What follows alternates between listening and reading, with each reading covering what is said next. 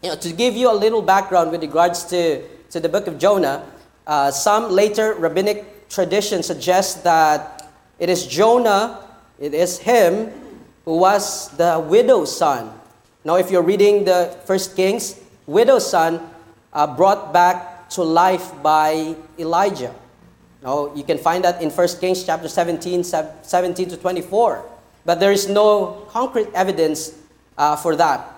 But we do know that Jonah was no novice. You know, when it comes to being a prophet, he's no novice. We do know that he wasn't an apprentice prophet. This is, a, this is not a, a one-off call for him. Because in 2 Kings chapter 14 tells us that Jonah is a prophet and a servant of the Lord. He lived in Israel and served God as his prophet, as his mouthpiece. In fact, in ver- the, his very name indicates that. Now, Jonah means da, da, which signifies messenger, messenger. And we're told that he is the son of Amittai, meaning son of truth. So he is the messenger of truth, God's truth. It was by God's word through him to Jonah that King Jeroboam extended the boundaries of Israel in 2 Kings chapter 14 verse 25. That was his job as a prophet of the most high God. It was his job to listen to the word of God and then communicate it to, to the people. So it's not sur- it's no surprise when we read you know, the, the first chapter of Jonah in verse 1 that the word of the Lord came to Jonah, the son of Amittai. It was his job to answer the call. But instead of obeying, instead of obeying, instead of doing what God called him to do, what he did, Jonah ran away. So you know the story. Um, I, I, I assume that most of us here knows about the story. But let me uh, say to you this uh, statement this evening that we should learn to obey God no matter the cost. Why, should, why did I say, say that? Sometimes when God instructs or commands us, we weigh first if the situation is favorable to us. Then that's the time we decide to obey. Or we just simply ignore or disobey. Disobey the commands of God, or sometimes we just run away from God because we don't want to do His instructions. It's very the same with, with what happened to Jonah here. God wanted them to, to go, but he went into the opposite direction. Now, the, we have lessons that we can find here, we can draw from this chapter. So, first lesson that we can find in this passage number one is running away will always cause you to go downward. Now, when you go away from the Lord, when you run away from the Lord, especially when you live your life, uh, when, when we live our life um, disobeying the Lord, notice that your spiritual life, your relationship to Him will always go downward. It doesn't improve. It will always go downward. Now, look unto me in verse 3. But Jonah rose up to flee unto Tarshish from the presence of the Lord. What's the next word? Words. And went down to Joppa. Oh, and, and he found a ship going to Tarshish. So he paid the fare thereof and went down into it. And in verse 5, it says there that Jonah, you can find Jonah where he is at the bottom of the ship. So it's like, you know, if we try to uh, picture that into our spiritual life, when we try to run away or disobey the commandments of God, and, and with this, we can find that our life, our spiritual life, will always be going downward. Downward. I remember when, when this is the first uh, book, well, at least the chapter one um, of Jonah where um, we translate it to, from English to Hebrew. And um, it's very difficult. But it's very graphic uh, when we when we try to tran- translate it and to compare it with the Hebrew language. It's like you know, it's a picture of your life with always instead of like this, a relationship towards God, your life is going downhill. And it's very true in our uh, spiritual life. Uh, the moment we, we don't spend uh, with, with God anymore, we can see our, our spiritual life. Now, you can see first that every you know, Sunday, all the services you, you will attend. Wednesday you will attend. Soul winning you will attend. And eventually one miss, and then, oh, so it's, it's fine. And eventually you find yourself only attending one service. Or even it's okay to just skip the whole services in, in a week. Right? So, as a prophet of God, as a prophet of God, he, wa- he was expected to obey when God commanded him to go. But notice, notice also God's command to Jonah. And number one, you can see that the command of God to Jonah in verse 2, it was very clear. Now, it doesn't, it's not a vague command, but it was very clear. Number two is it was very accurate. Accurate. Because there's a place um, that the Lord told him to do. Number three, it was very specific. It is very specific. So we uh, now when we try to think of this, we understand that God can speak to us in our situation as tonight, uh, tonight or in our life. God can speak to us in def- uh, different ways. He can speak to us while we read the Word of God, you know, while we spend time in prayer. Sometimes we, He uses circumstances and counsel from other people to speak to us. There are times that it is difficult to understand. I understand that, that what God is you know, is trying to say to us, you know, sometimes it's, it's hard to understand and even it's hard to, to grasp what God wants us to do in our life. You know, I understand that when, when God commands something, there's explicit commands that you can see here.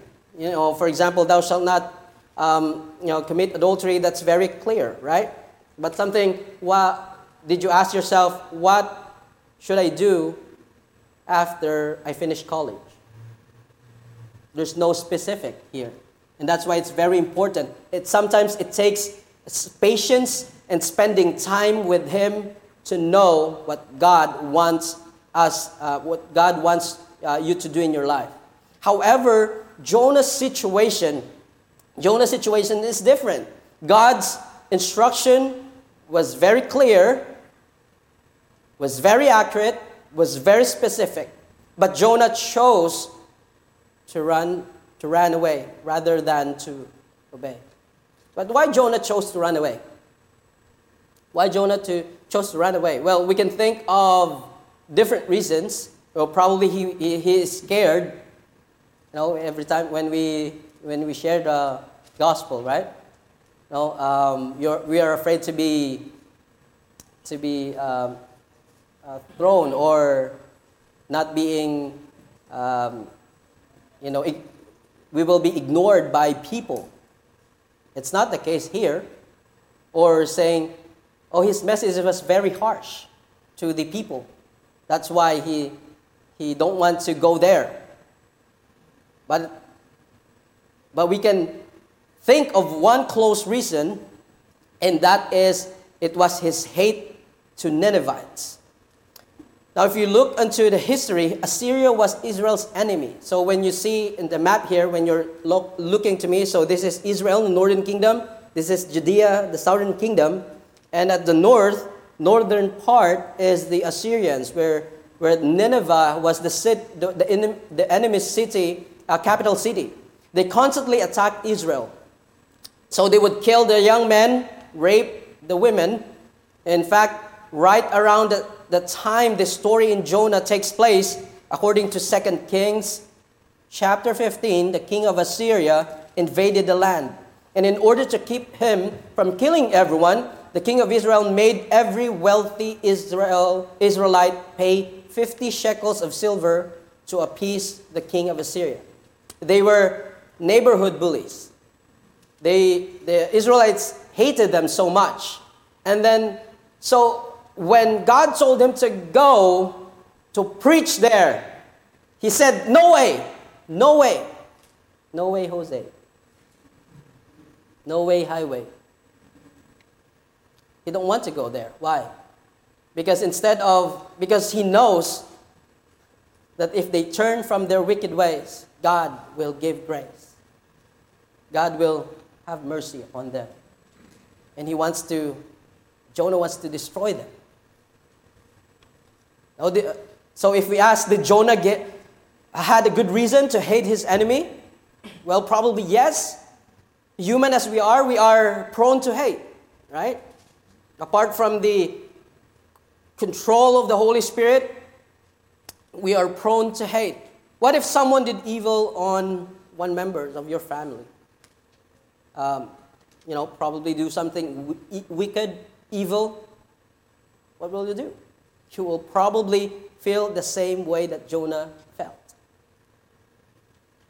But does it give him the license to disobey God? Of course not. No. Whatever our excuse or reason to hate others because of what they did, God still wants them to hear the gospel. That's very plain or true in the scriptures. The Bible says, The Lord is the slack concerning his promise, as some men count slackness, but is long suffering towards not willing that any should perish, but that all should come to repentance.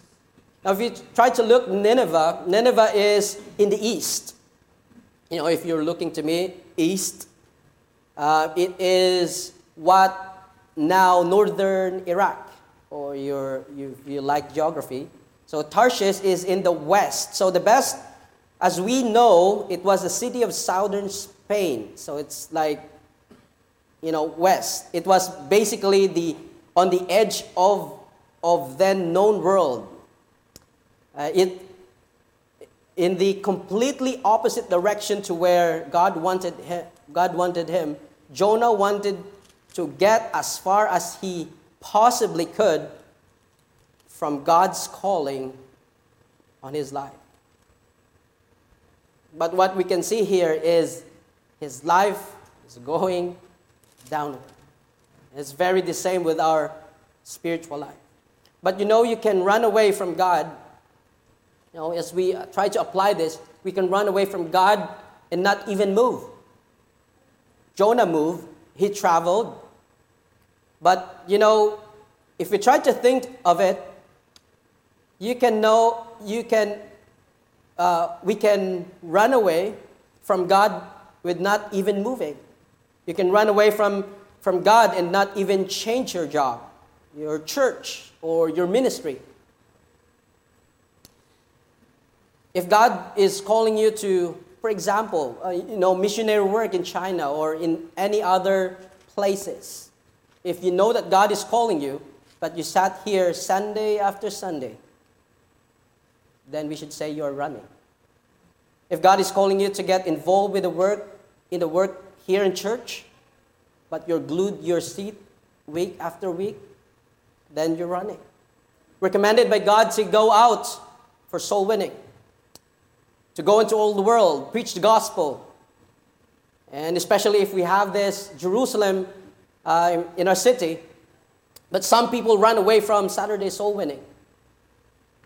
We are commanded by God, by God to give, but some people run away and also even make excuses and even you know try to use the scripture that to for them to to just run away from tithing, faith, promise, mission, support.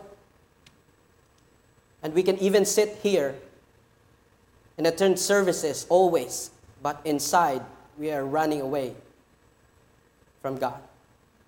The Bible says in Proverbs chapter 14, verse 14, the backslider in heart, in heart, shall be filled with his own ways, and a good man shall be satisfied from himself. So, what is God's call uh, in your life or in my life now? What is God asking you to do? What is God is asking me to do? Now, what is the ministry that God is calling you to do? And why are we not doing it? The question is are we running away from Him? are we running away from Him? Now, the second, not only running away would cause us to go down, but the second lesson that we can see here is we can run, but we can't hide from God. We can run, but we can hide from God. Well, you notice in this chapter that God did not stop Jonah right away from running away. So he let, you know, if you want to run, okay, go. That's what, what you want. God allowed him to run away as far as Joppa. And God hit him with a storm. God hit him with a storm. That is very true in our lives as a Christian when we willfully disobey and run from God. And He won't stop us, actually. Well, if you choose to, to stop reading the Bible, he won't, he won't send a storm to get you reading again.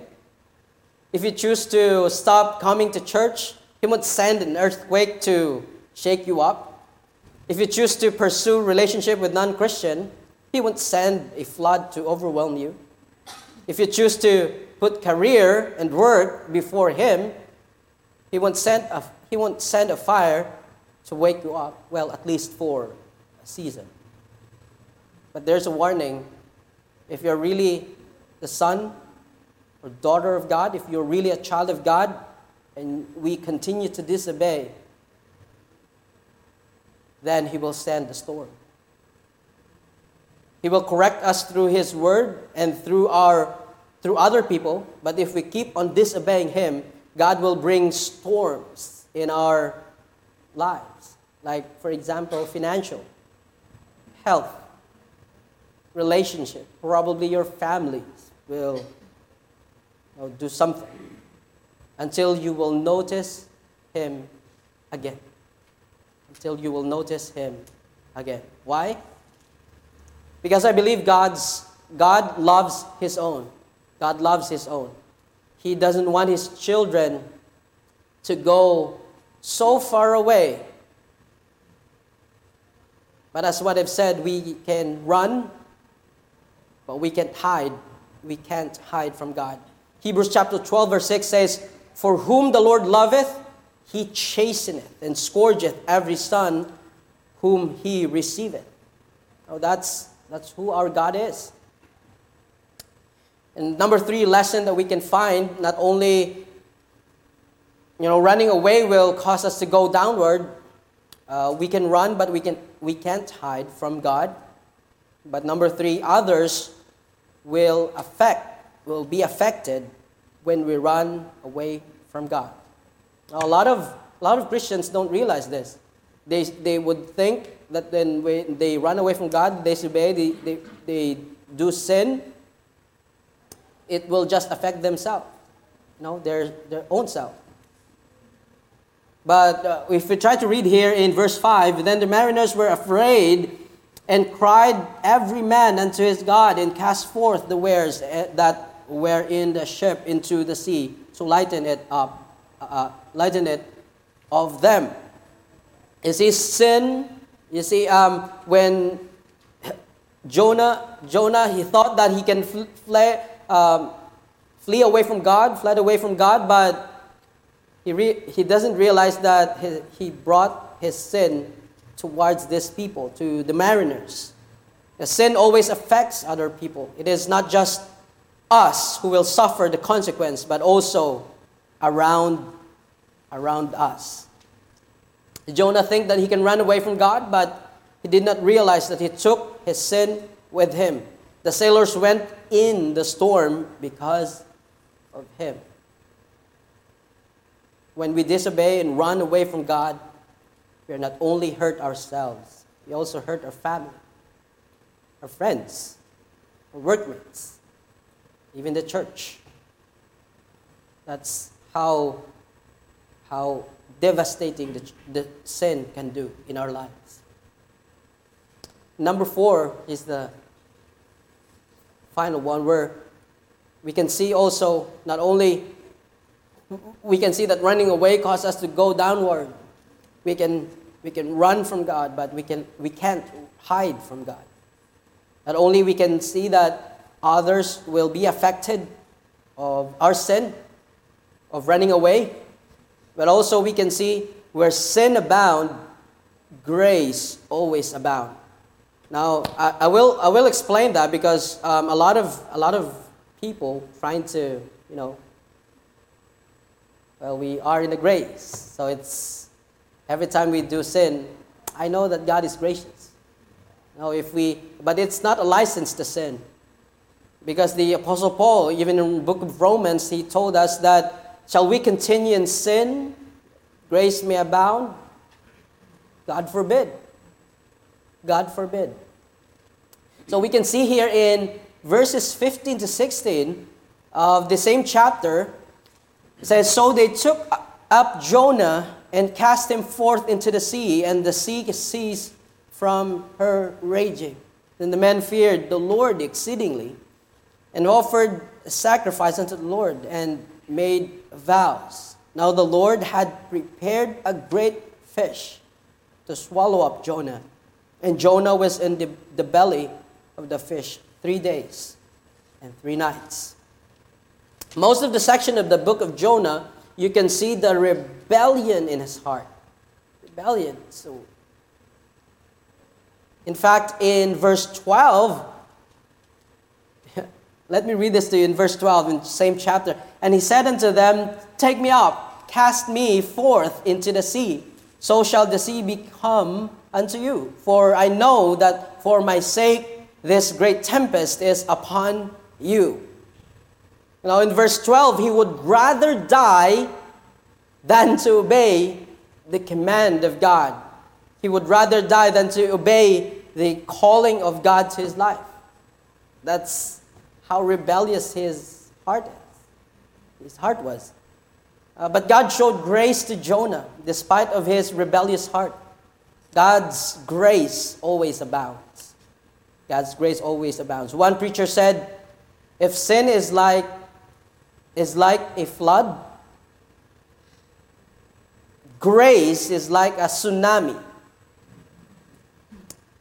Now we we can't fully understand or fathom God's grace, right? And even just when, when we try to look into ourselves. Who are we before?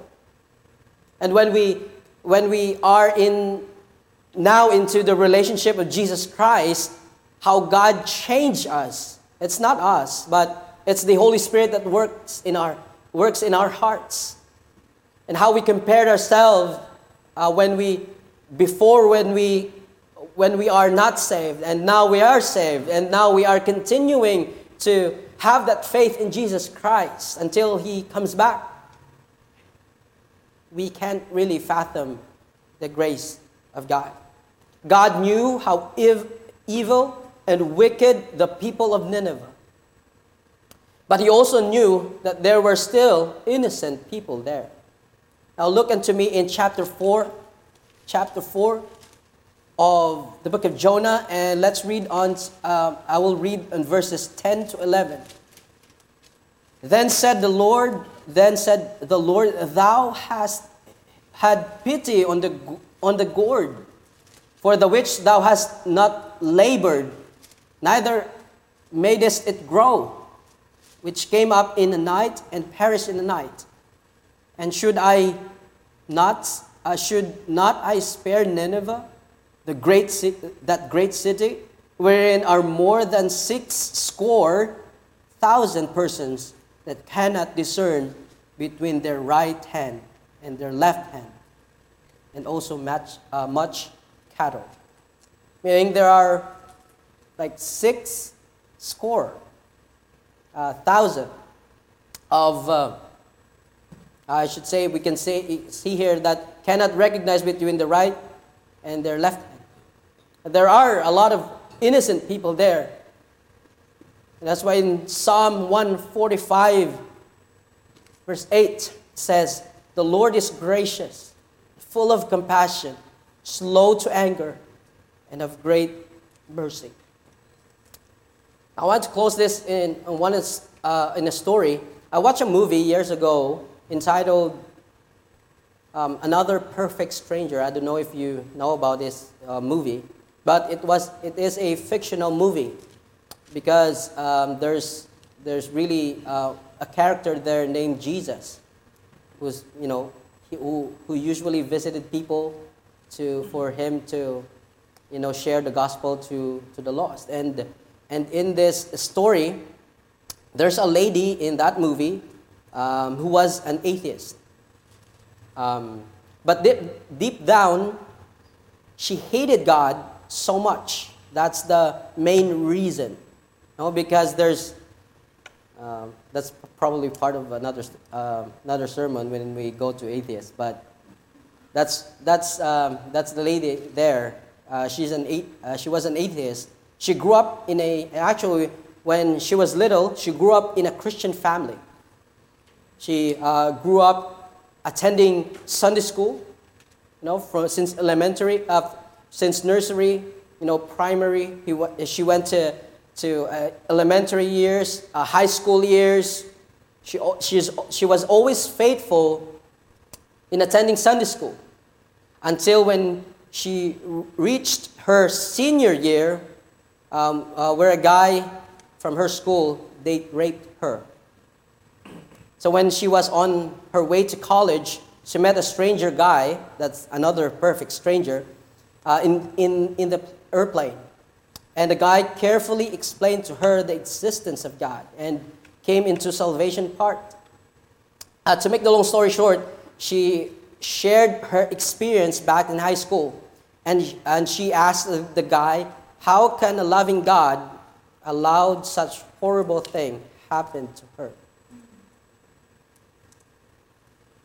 Because probably, you know, of all her life, Sunday school, there's always a loving God, loving God. There's there's always God that will always, you know, be with her.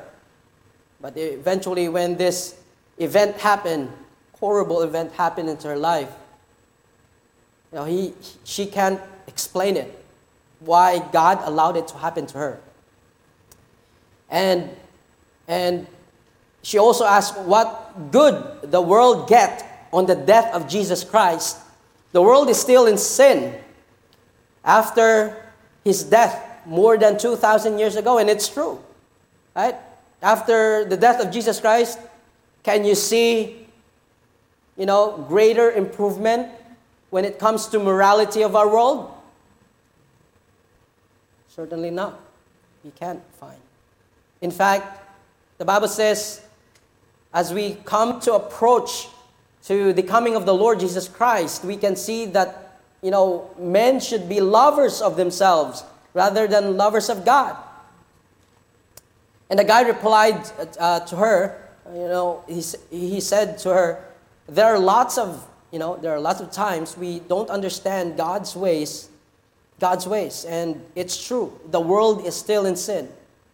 But it doesn't mean that God is doing, is not doing something. Doesn't mean that God is not doing something.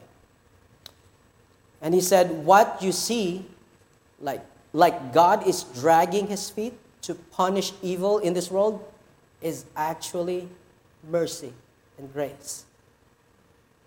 Because he's always, he always wants people, he always called people to, to, to repentance. No, we are living in the days of mercy, days of grace. Grace is is not just in the New Testament, but also we can, we can find it in the entire Old Testament. Because a lot of people say, oh, we are now in the days of grace, that the Old Testament is the days of, is the days of the law. No, it's, it's all grace. We can see that grace is everywhere in the Bible. God is gracious. And even Jesus, God in the flesh, lived a sinless life on earth. He was crucified and died on the cross. He was buried, and the third day he was risen. He is alive right now and interceding for us. That's grace there. Because he did not, you know, um, let us or wait for every person to call into his name. And because in Romans 5, that God commended his love toward us and that while we were yet sinners, Christ died for us. Uh, there's a preacher who said, while we are, you know, swimming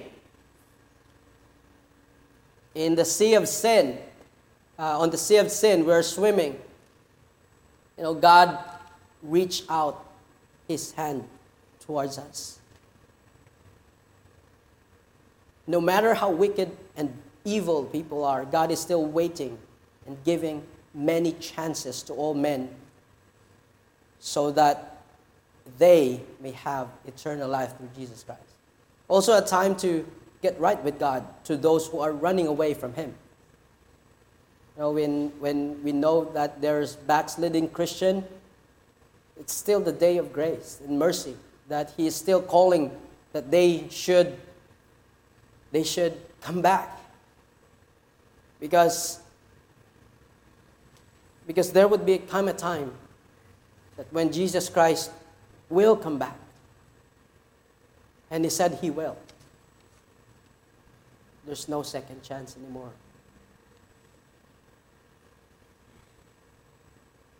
So the question is are, are you running away from God right now? Where do you think, if you're running away from God right now, where do you think you will go? You know, what place or who's the person that you will go that you think is the best than God?